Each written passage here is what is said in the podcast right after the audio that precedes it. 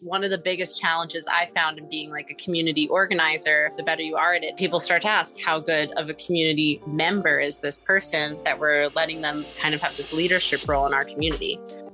Hey, you. You're listening to Not Yet, the podcast about our relationships and how they're the keys to our self discovery. I'm your host, Paige Polk. I'm a community builder and Emmy Award winning digital media artist, channeling the powers of introspection you're in the right place if you're mindful about the world you create and believe it's possible for us all to belong. I'm so grateful you're here. Now let's start the show.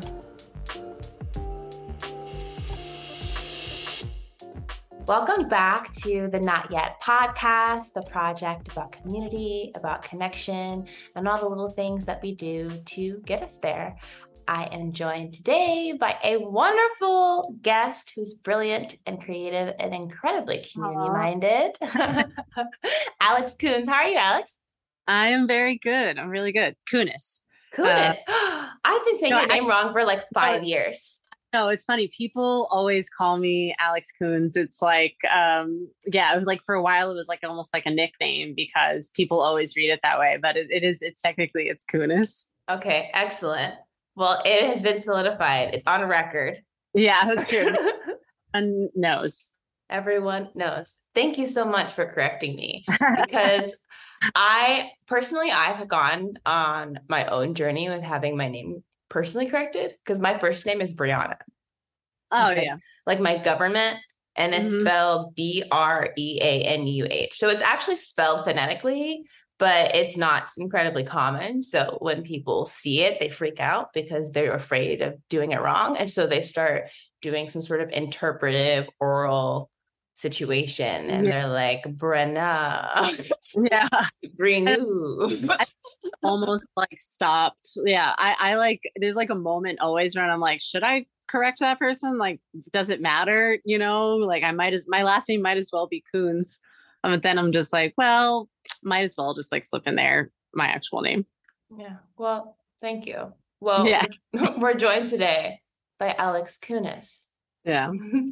to give a little black and white info about Alex, um, Alex, what are your pronouns? Uh, she, her. Okay. Alex is a chef and lifelong queer community organizer, known best for her popular supper club, Babetown, which created house parties with delicious food for queer women, trans, and non binary people. Having come up in some of New York's best kitchens, including Breslin, the Breslin, Jean-Georges, and the Nomad, amongst others, Alex has dedicated most of her adult life to cooking for queers and building community spaces around food. During the pandemic, she hosted a regular queer fishing meetup called Queer Baiting to provide queers with outdoor laid back spaces to come together during the pandemic. She has recently begun throwing her dinners again, tentatively. Yes, yeah. Tentatively to be man, did I write that? I'm like, that's such a good bio for me. like, who wrote that? Did you? Great. How does it feel to hear it heard back to you? Yeah, I'm like, wow, that's so that's me. That's great. I'm like, that was that's succinct. Yeah it is nice to feel recognized by your own words. Yeah, yeah. Well, I feel like I'm. I've always felt very bad at writing those little mini bios, um, especially you know because usually what I'm coming in to talk about is Babetown, and so I feel like in the past I've been very like, do I focus on my community efforts? You know, do I focus on my cooking resume? Um, so yeah, it sounds like with those words, maybe I've gotten to the point where I can I know how to, you know, I know which parts are important and which which are important to me, you know. Which part, if you're looking at sort of a timeline in your brain, which part do you think came first, the cooking or the community? The community for sure. Um, I started throwing, you know, queer parties and holding, you know, queer space when I was in college, you know, I want to say, you know, very young. Um, actually, even before that, because I was in the GSA in my high school, which sounds so like funny now, you know, but back then it was it felt really radical you know to be in the gay group you know and to be you know one of the few you know people that people are looking at and being like that that girl's gay um and to be that girl's gay that girl's gay. I was definitely like gay girl. Um, and yeah, I think even then, you know, to be like organizing those spaces, you know, for little gay teens and arranging little gay teen, we did like we we did like a social with like some of the other GSAs and like local other local high schools, and so I feel like uh, I was trying to, I was very interested in bringing gay people, queer people um, together uh, from a very young age. Community first. Yeah, community first for sure. How did cooking find its way? Or cooking. food, rather? I always loved to cook, even when I was like very young. I think cooking, you know, sometimes I think I felt very out of control in my childhood. And I think um, cooking, I remember it started with cooking breakfast. I used to scramble eggs in the morning uh, for myself and, you know, from my, my family. And um, I think it gave me a real sense of control in kind of a crazy universe. Um, and it almost felt like magic uh, and then I started working in restaurants very young. I started working in a restaurant when I was like 14, 15, and I was in the front of house. I was a server. And then I think a little bit after college, I was like, well, why don't I try out cooking? I've always loved to cook, and I always threw parties that had food at them. But, you know, by college, you could come to a big house party at me and my roommate's house, you know, when I was in college, and there'd be food there. You know, there'd be like fried, deep fried ravioli that I made, or you know, so or like I experimented once. I made um a chocolate goat cheese. So I think there was that desire to feed people also started kind of early. Um, yeah, and then by the time I was out of college, I was working in restaurants, and it only it only the relationship with food only got more serious from there. You and I have spoken a little bit sort of offline, away from the keyboard, about I say challenges, but I don't even mean challenges. But for the sake of the word that I really need not coming up yet, I'll use it. uh, the the challenges of the restaurant industry when it comes to um, when it comes to identity and when it comes to rethinking power mm-hmm. uh, and communities. Can you tell me a little bit more about how that challenge fueled Babetown to do things a little mm-hmm. differently? Well, I feel like I feel like I was one of many people that would come during the same time as me and after who um, came from restaurants and then kind of there really was no place for them in restaurants and so they kind of went and built their own thing their own kind of different thing i think there's a lot of women and queer people and people of color who kind of are like, okay, this is not they go into like a the restaurants, especially the high end restaurants, and are like, okay, this is not where I'm going to be able to build a life. Like, I'm not going to be able to progress here. I'm not going to be given the tools to progress here. Um, and this is just not going to be where my my future is. And so I think a lot of people, as, especially as of late, have just kind of left and gone to kind of build their own thing, their own pop ups, especially, you know, I think pop ups kind of allow for without a brick and mortar, you can kind of work a little bit outside of um, a, a, lot of like little legalities that really are not very queer friendly, you know, um, and like the tax, you know, taxes and stuff like that. So I think a lot of people I'm, I'm one of many people that was just kind of like really trying being like i don't see myself in this system and i'm going to go build my own system so i yeah i think that's probably what babetown meant meant to me means to me in terms of you know how rough the restaurant industry can be if you aren't you know a cis straight white man um, which is still the case. I mean if you look in most kitchens that's you know what that's especially what the management looks like and that's what just a huge amount of kitchens look like. So i think more and more people just who aren't don't fit that bill just aren't even going in there.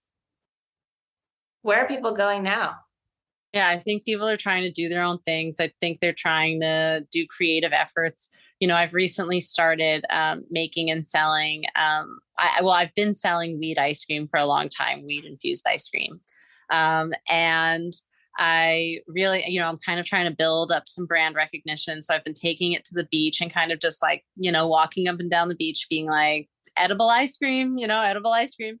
Um, and I think I was like really nervous uh, when I first did it. You know, are people going to see me and they're going to be like, oh, wow, the Babetown lady, like she's selling weed on the beach. Like, what's going on? Is she okay?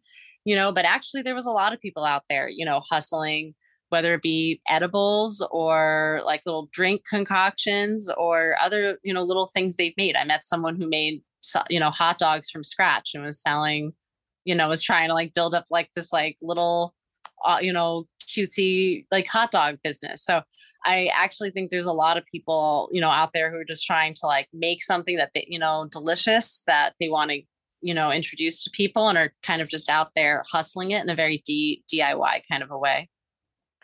I don't think that you're alone in feeling a little hesitation or trepidation at the idea of putting your physical self out there when it comes to entrepreneurship, especially when you're pivoting a little mm-hmm. bit. Yeah.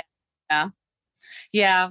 Yeah. I think, you know, I'm definitely in a bit of a pivot, I guess. I think, you know, before the pandemic, my life was basically throwing this party and and then other parties. I did a lot of catering. Um, and gathering people in a community space and creating a vibe you know that's sort of always been what I've done best. And in this like sort of post pandemic world, it's it's very different. It looks very different doing that. There's a lot of challenges.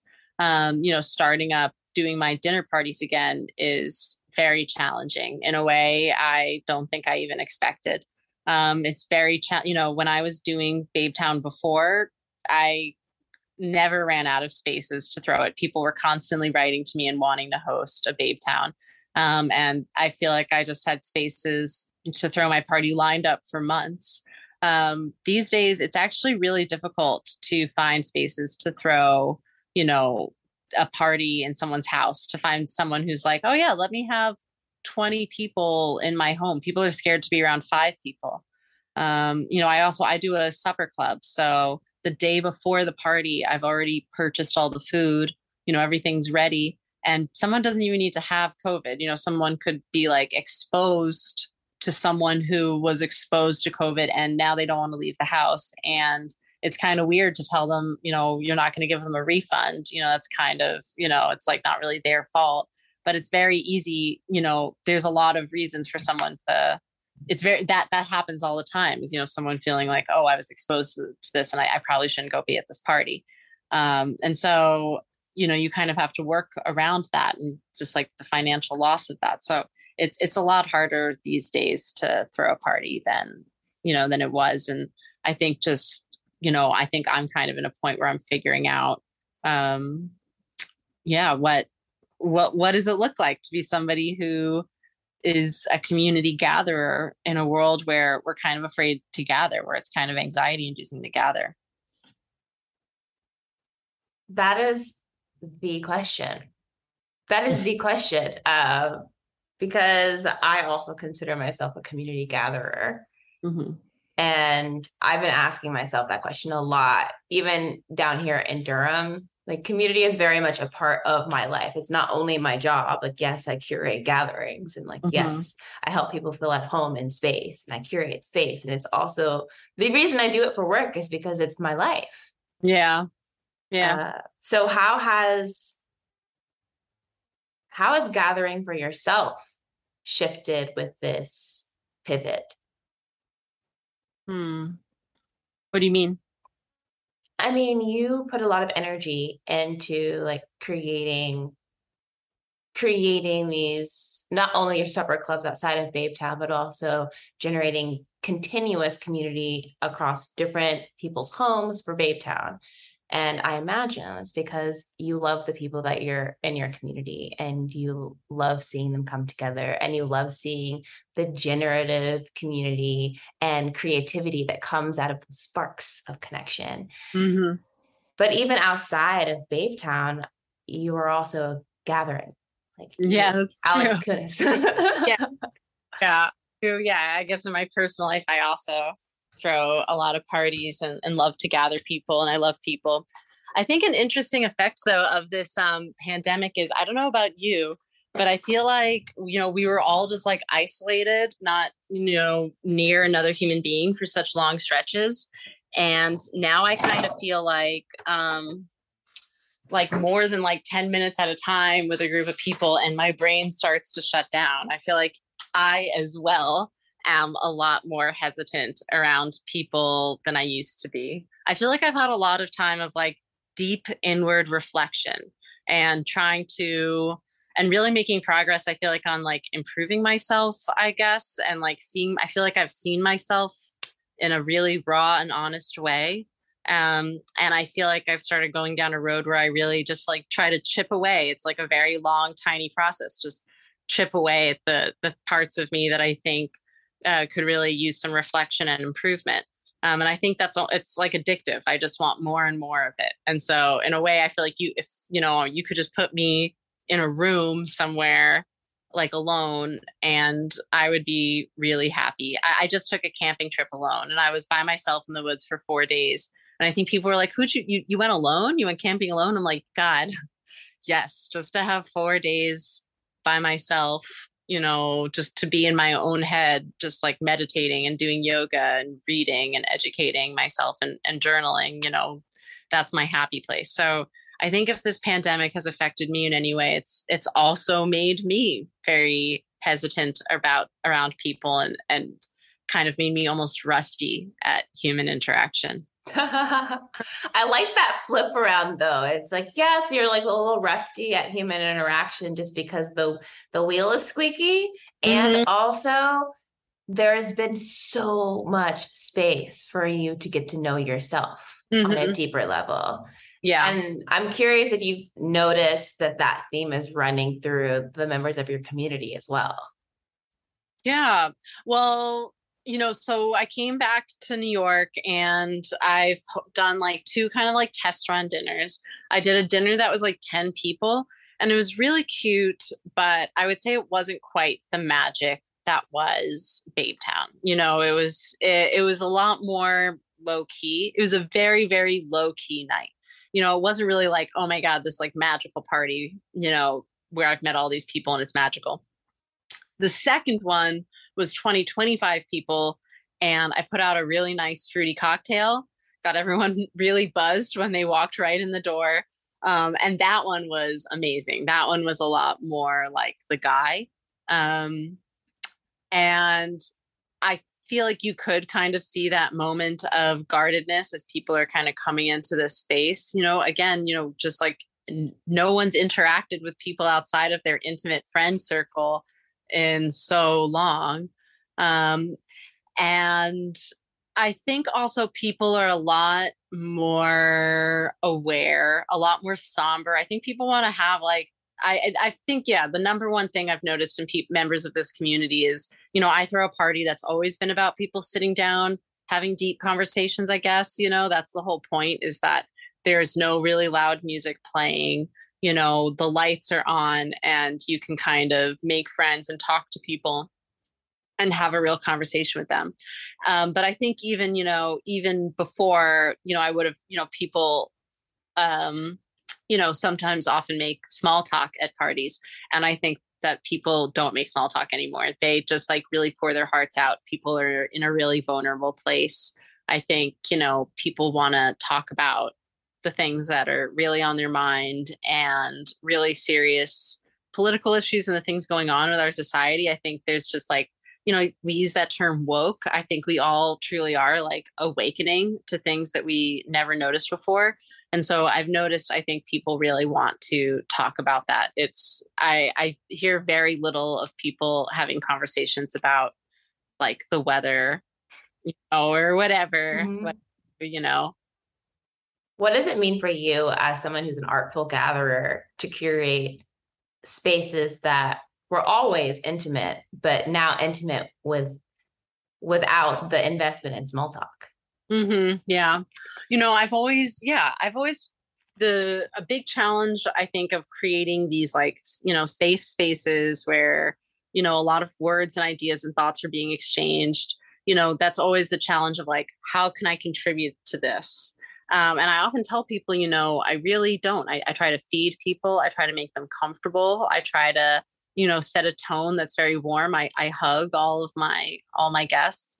Um, and yeah, I think there's only so much control you can have beyond that. You you can't control people. Uh, I think you can try to set a tone that is warm and inviting um, and bring out the best in people. That's what I really like to do. I like to think whether I'm at my own party, whether I'm working at a restaurant, which I've been, you know, doing lately, you know, whatever I'm doing, you know, I like to create a situation where people can really have the best in them brought out. They're they're well fed. They have a nice, a really nice drink in their hand. They're in a really nice environment where people are not judging them, are, you know, giving them space to speak um, and express themselves. And the the the opportunity is there to bring out the best in them um, and most of the time i think people take that. Are you looking for a creative and cultural space where you not only feel safe but inspired to speak your wildest dreams into life? Join not yet for our seasonal purpose exploration experience saturday september 3rd 2022 at 8 p.m we're gathering in person at the Brooklyn Speakeasy and Vintage Boutique 28 Scott with Babeville Supper Club for our Autumn Visioning Workshop. With your ticket, you'll receive entrance to an intimate gathering of inspired changemakers, mocktails and substantial appetizers curated by Babeville, that's right, Alex Koones, private sip and shop with 28 Scott, and a live not yet visioning workshop. Join me for this intimate gathering on Saturday, September 3rd, 2022.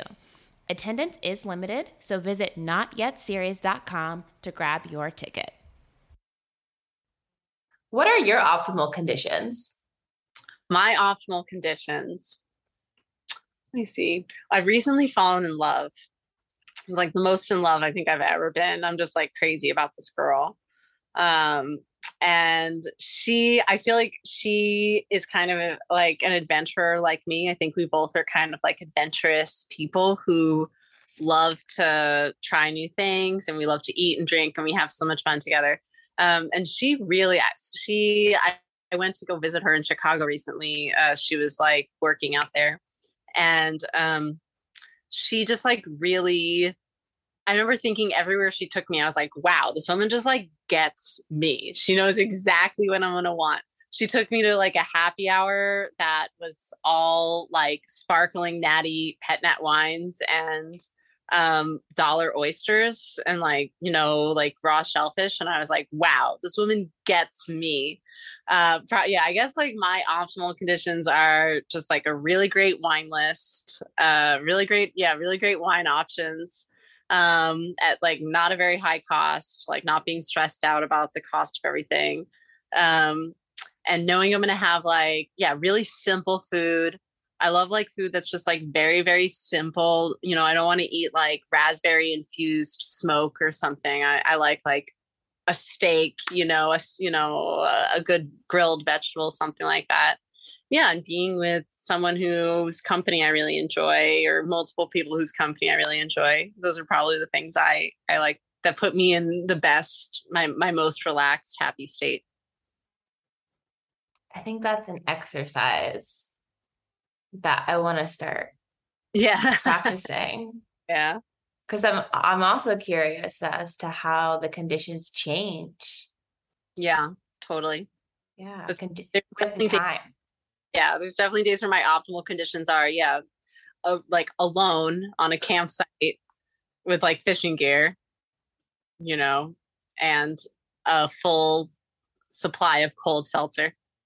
Can you tell me more about queer baiting? Because i remember when it came out i was like alex fishes? Alex doesn't really fish i should be upfront. There was like times where people came to that group and was like watching me struggle with like uh setting up my my rod and was just like huh like so how long have you been fishing? Um in new orleans i'd gone on a date with this like girl this one time and like for, for our first date like i did i told her you know while i was living in new orleans i really wanted to learn how to fish and she was like oh i'll take you fishing. Um and she did. She got me this like little pink rod that i ended up gifting to this the this like little girl that lived in the house next door to mine in New Orleans.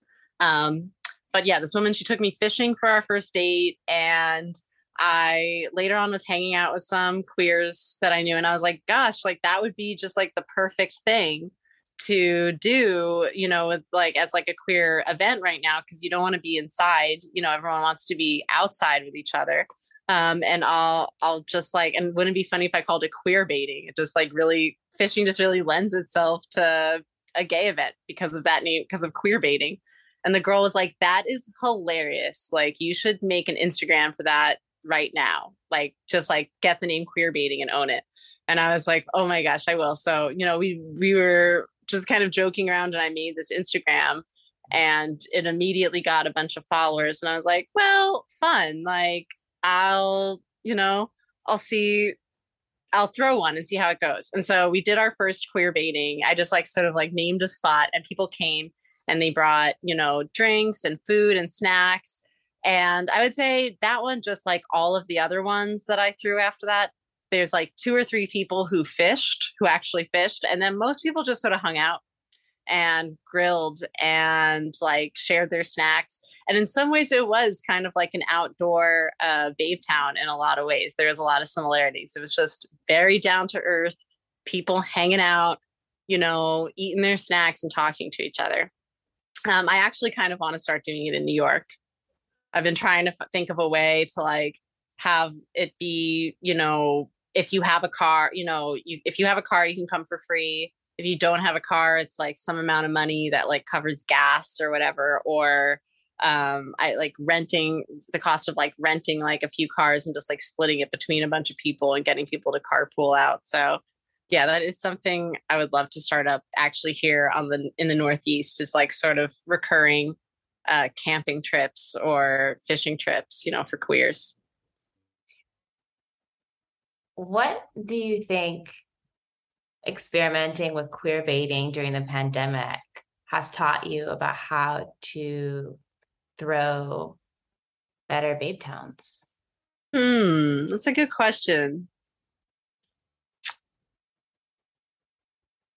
I don't know. In some ways, I don't know. I think that I don't know about queer baiting. I feel like um I feel like more like um I feel like I've more become I I don't know like how to say it right, but I almost feel like I've more become a better person over the course of the pandemic and I like to think that would help me throw better babe towns. In some ways queer baiting was just sort of like picking a spot and opening it up and letting and and telling people that it was there um, and at one a couple times while I was throwing that, people would come up to me, you know, people who didn't know anything about Babetown or my life in New York, and would come up and be like, wow, you throw a great queer party. And I thought that was really interesting because I'm like, wow, I literally just kind of like build it and they came. And that's really what I do. And I think that that if there was any takeaway for me from queer baiting, it's just like that's really what it, it is. I think throwing a queer space is just like building it, being like, I have this queer space for you to come to. And the queers will come because we we need all that we need all of those spaces. And just to put it there um, is, you know, is something special um, queer baiting was free and you know babetown is significantly more work so i feel like i've probably learned all of my hardest lessons about curating a queer space you know from babetown. Um, but i do think during the pandemic i have just had a lot of time to reflect and i've done a lot of reading um, and i've gone to a lot of marches and i've listened to a lot of people speak you know i've listened to a lot of speakers and i think all of those things have just made me probably a less reactive person. I think I feel a lot like I think I probably used to really make a lot of decisions kind of um, on impulse, very emotionally. And I think I do that less. And I think I have gotten better at vulnerability myself, at kind of like showing. I think I've been afraid to kind of like show empathy or love or affection to people, uh, in, you know, at different points of my life because I think I've been you know afraid of vulnerability myself but i think i've gotten to be i think i've become a much more sensitive uh, person outwardly. Um, and so I'd like to think in those ways the pandemic has made me has improved my character overall, and it makes me uh, you know better at serving my community, better community member. Yeah, better community member transitions into better community gatherer. Yeah, definitely. I mean, I yeah, I think I think you know the one of the biggest challenges I found in being like a community organizer is you know kind of the better the bigger you grow the better you are at it it really kind of like puts a, a microscope on you and people start to ask how good of a community member is this person that we're letting them kind of have this leadership role in our community and you kind of really look at yourself like how am i contributing to my community and the people around me? Am i am i doing the absolute best i can you know? Um, and I, I like to think that's really i think been one of the best parts of being an organizer is you kind of grow a lot and try you know figure out how you can be yeah the best contributor to the people around you. What does being a good community member look like for you? Hmm i think i think being a good community member is really making the people around you the people in the community at large really happy um, bringing people happiness, making their lives better, um, curating spaces that make their lives better. Um, and yeah, everyone's lives better. You know, every member of the community, you know, no community member left behind. You know, I think if you have a queer bar um, and the only way to get into it is stairs, you know, there's no ramp, it's not wheelchair accessible, then you know there's a whole section of the queer community that's not being served you know in that space and and then none of us are being really served in that space you know what i mean? So if you have a queer bar that requires two forms of id and the space and the names need to match then it's not really serving the trans community that great. And in that case it's not serving any of us that great. So i think it's about making sure you know your work is really inclusive um, and uh, what's the word for when something is intersectional? Yeah i think like it's intersectional and in its inclusivity. I think that's really what defines sort of like making something that is meaningful and contributing to a community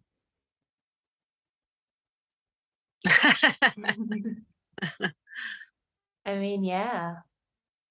That's the dream right? Yeah. Yeah. It's you know and i think um I think there was a time when we were building these things and people would come to people building these things and being like, hey, you know, where's the ramp? You know, where's the, you know, where's the better ID policy? And people would be really defensive, including myself, like, oh, well, I'm out here doing my best. I'm not making any money for this, you know, because that that is also the truth. I think these days people really are cognizant that they deserve to be paid for their work um, and people are willing to pay them for their work. But I think I remember when I first started throwing Babetown, people were so offended that you know I had this ticket that you had to pay for. You know, I mean, the idea of like a ticketed queer party, you know, was very I think controversial. So mm-hmm. I think there's that balance of being like of of being compensated for your work and avoiding sort of that burnout that I think leads to being defensive and unwilling to kind of take feedback that's only going to improve what you're doing for a, commu- a whole community at large. Yes. Yeah, I I totally hear you about the resistance, especially in New York City pre-pandemic about paying for access to mm. queer spaces. Mm-hmm. Uh, there was a lot of resistance. I remember when I first started Not Yet, and I was hosting um, events around Brooklyn for mostly queer folks and people of color. Mm-hmm. And I personally felt hesitant about charging money because I was like, one, I want things to be accessible. And in my brain, accessibility meant payment.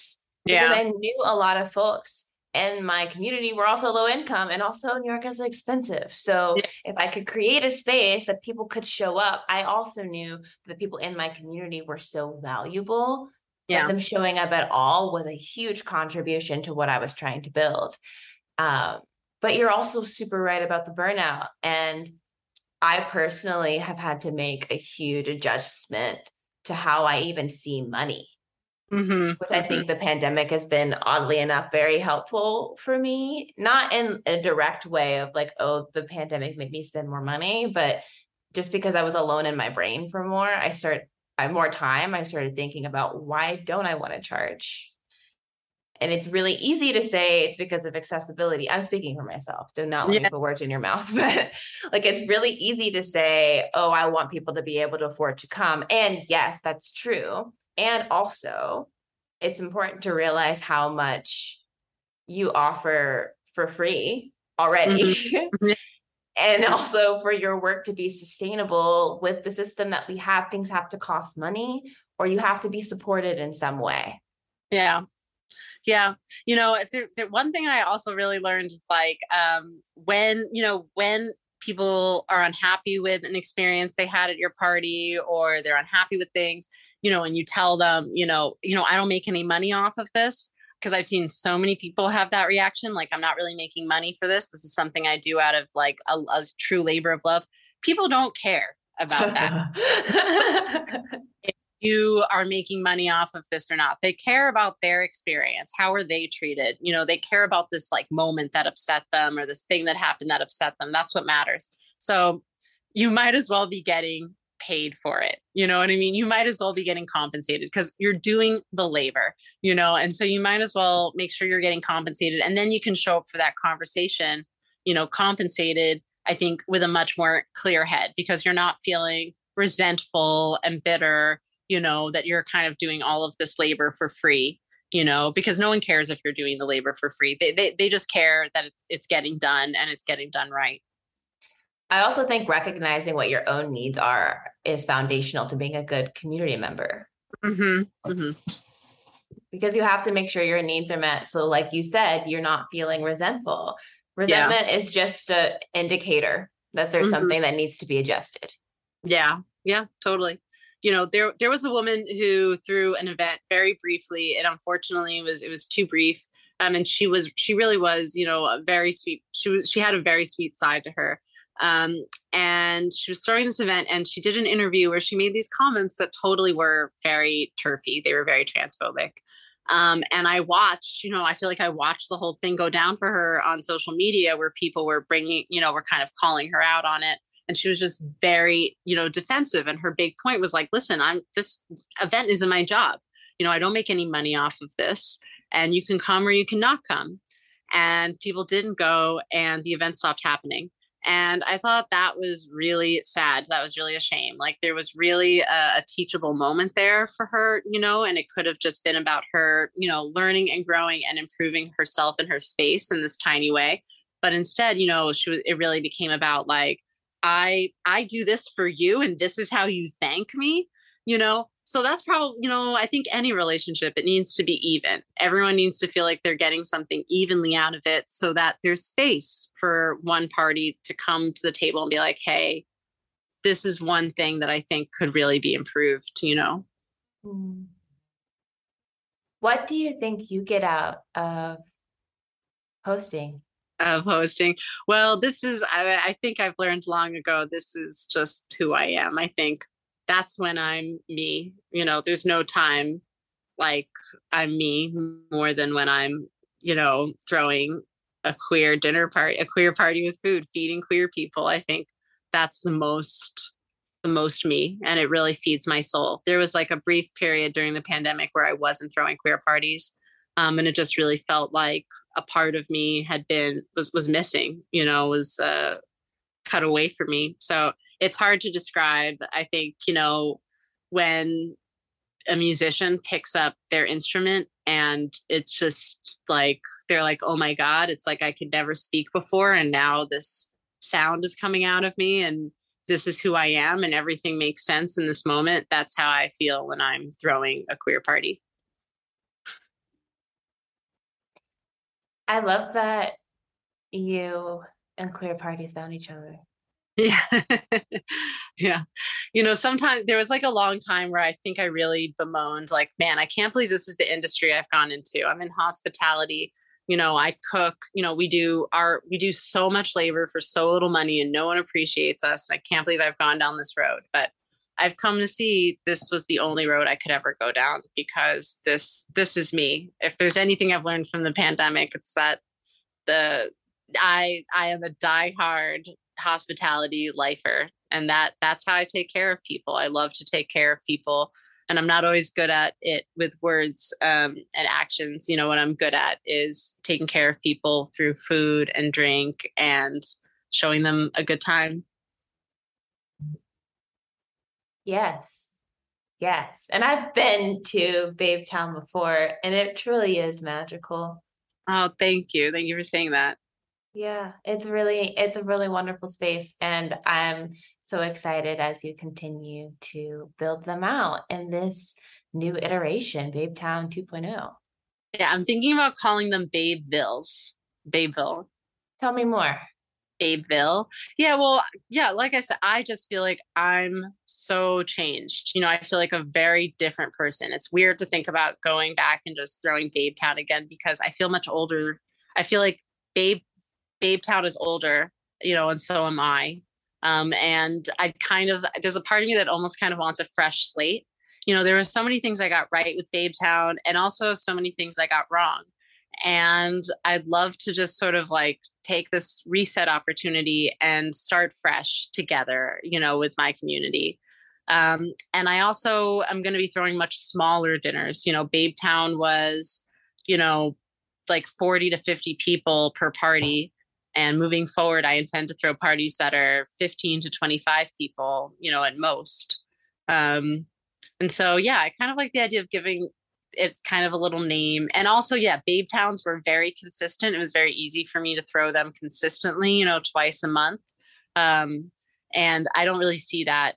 I already, I cannot really see being able to have a space like ready to go, you know, consistently every month, you know, for you know at, at least as long as long as like covid is still a thing hanging over us uh for the foreseeable future you know it's i think it's going to be more of like when when i can throw them um so it's just it's just a very different thing it's different in a bunch of little ways and i've been thinking i'd like to give it a name that lets you know it's it's from the same people but a little different a little older a little more mature a little more evolved a little more a little more awake a little more awake. Yeah. Same essence, different frequency. Yeah, exactly. For sure. Alex, can you tell me a practice that's helping you discover who you are right now? Um I have gotten really into I wake up and I work out. Um and it's silly to find yourself in fitness, but I do kind of think in a way you do it's possible to really find yourself in fitness because it's an act of self care. You're literally just like tending to this temple that is your body. Um, and I think you like stretch your, you know, when I stretch in the morning, in some ways, it just sort of like really focuses my mind. You know you, you can't your brain it starts out i feel like yeah when i wake up when i wake up and i work out it starts out my day kind of really focused on you know getting in touch with my body you know what hurts what feels good what feels achy instead of your mind just like racing, you know, scrolling through the Instagram and your mind racing with what you have to do today, what's going on with other people, and all these, you know, what's going on in the news. So upsetting, you know, instead you just kind of get to focus your day, start your day off very kind of like inward. And so I think that's really been helping me. And then after that, you know, I make myself breakfast. And I just think that whole process of like waking up and taking care of myself, starting my day off, taking care of myself. It it sounds so self-centered um, saying it out loud, but it, I feel like it starts my whole day differently, and it starts it it it has me acting differently throughout the day. Thank you for that. Yeah. Thank you. Alex, this has been a delight. I feel like I said so many words. Um, but yeah, it's exciting. It's exciting to talk about the future of these things because so often when people are asking me about Babetown, you know, they're asking me about the past. Um, and I think I feel like I'm still working out what I want from the future, and it's it's so exciting to kind of talk about it, talk about it with other people, and, and think about it, and kind of yeah, just like think think about the future. Isn't it fun to think about the future? It's so fun. Yeah. fun. So you shared a little bit about what you're building right now. Where can the not yet community find you on the internet? Um, I, you know, I have like a whole bunch of like little things I'm doing now that are all that all can be found in um at my personal Instagram, babe not baby. Um, that's where I'll post, you know, I do a brunch once a month at oddly enough. And I do I, I'm trying I really want to start up like a poly supper club um just for poly queer people because I think it's so hard for poly people you know, the hardest part of being poly is there's very rarely anyone to talk to about, you know, your jealousy or the kind of like problems you might have in a poly relationship. Um, because when you go to talk to non poly, non non monogamous people about it, they're kind of like, well, see, that's why those relationships don't work out. And it's nice to kind of like workshop that with other queer poly people. So trying to start up a little something like that. I'd love to organize like some like queer outings into the woods and into fishing. So you can kind of find all of it at um, Babe Not Baby. Thanks for listening, and I hope you enjoyed today's episode of Not Yet. The podcast is hosted by me, Paige Polk, and produced by Paige Polk International. The show art is made by Elizabeth Olguin, and the music is by LDER. Don't forget to subscribe here. And if you want more of this love in your life, visit notyetseries.com to join the Not Yet Project and community.